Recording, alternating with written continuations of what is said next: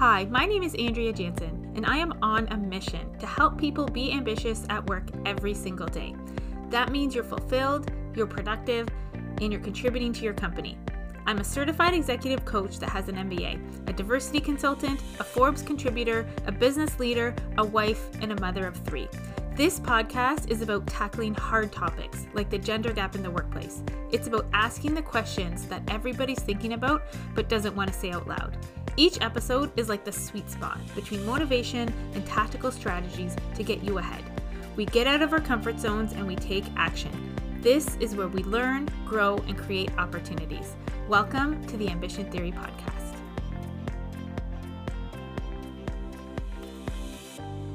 There's a big misconception about leadership out there, which is that skills and experience make a great leader. That keeping your head down and working harder is what it takes to get ahead.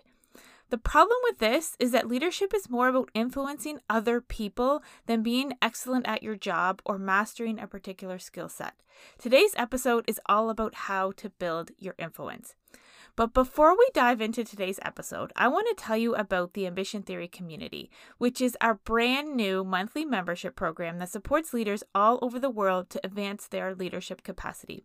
There's access to thought leaders, professional coaching, and the best part is that you'll be surrounded by people who are trying to achieve the same level of success that you are. Because you can't solve your company's toughest problems on your own. To join the community, go to ambitiontheory.ca. Setting hard boundaries can hold your career back. Here's what to do instead.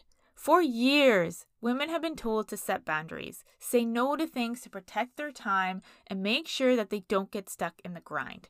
But here's the unfortunate truth setting a hard line in the sand, like I shut down my computer at 5 p.m. every single day, or I don't do things that are outside of the scope of my job description, can actually hold you back from getting ahead.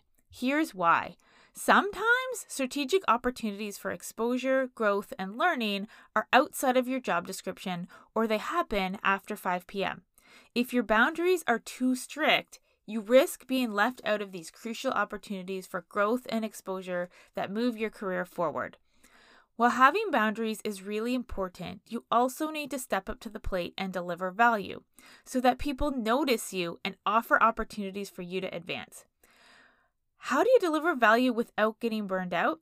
How do you do one without sacrificing the other? Most of the time, these hard boundaries are a sort of overcorrection.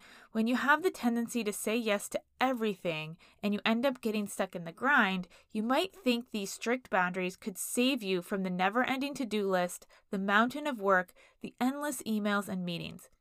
You're so busy juggling everything that the idea of taking on something strategic and important seems impossible. Both of these are dangerous positions to be in, especially if you want to get ahead in your career. Always saying yes leaves you with little time or energy to focus on your big goals, the really important stuff that is going to make a difference for your company and your career. While saying no is likely to reduce the opportunities you're presented with in the first place. One misconception about getting ahead at work is that you need to say yes to every opportunity. It shows commitment to the company, it shows you're willing to take one for the team. But the flip side is that this mentality keeps you overwhelmed and away from high profile opportunities to get ahead. Have you ever heard that saying, the only thing hard work gets you is more hard work? You really need to be strategic about what you say yes to, and that means learning how to say no. So, what do you do? First, you need to set clear goals. Take a minute and ask yourself what you really want in your career. Imagine five to 10 years down the road. What are you doing? How are you contributing? What impact are you making on the people around you?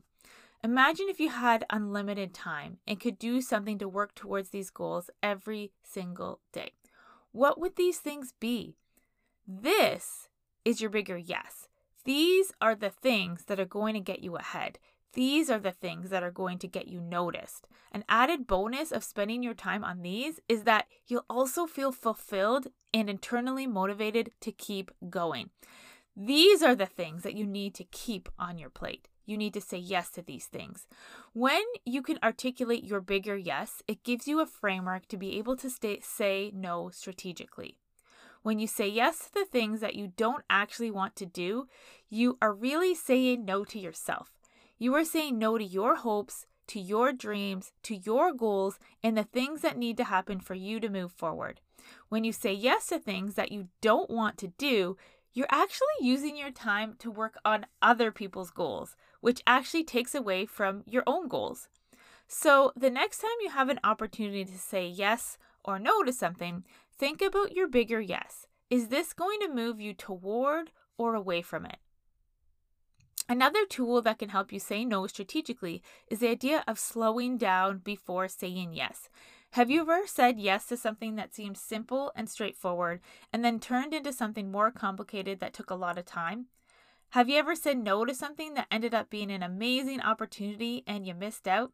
Instead of making a decision right away, slow down the process for yourself. Get curious and ask more questions. Find out more information and see how this fits in with your bigger yes.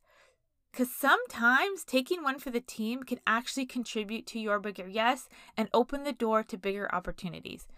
It's really important to be aware of the fine line between taking one for the team and being the one always tasked with the grunt work. Knowing your bigger yes will help you to stay on the right side of this line.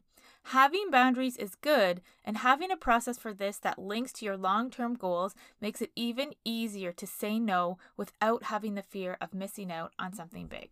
Hi there. Before you go, I was wondering if I could ask you a huge favor. Can you click on iTunes and give the podcast a five star review and also a comment?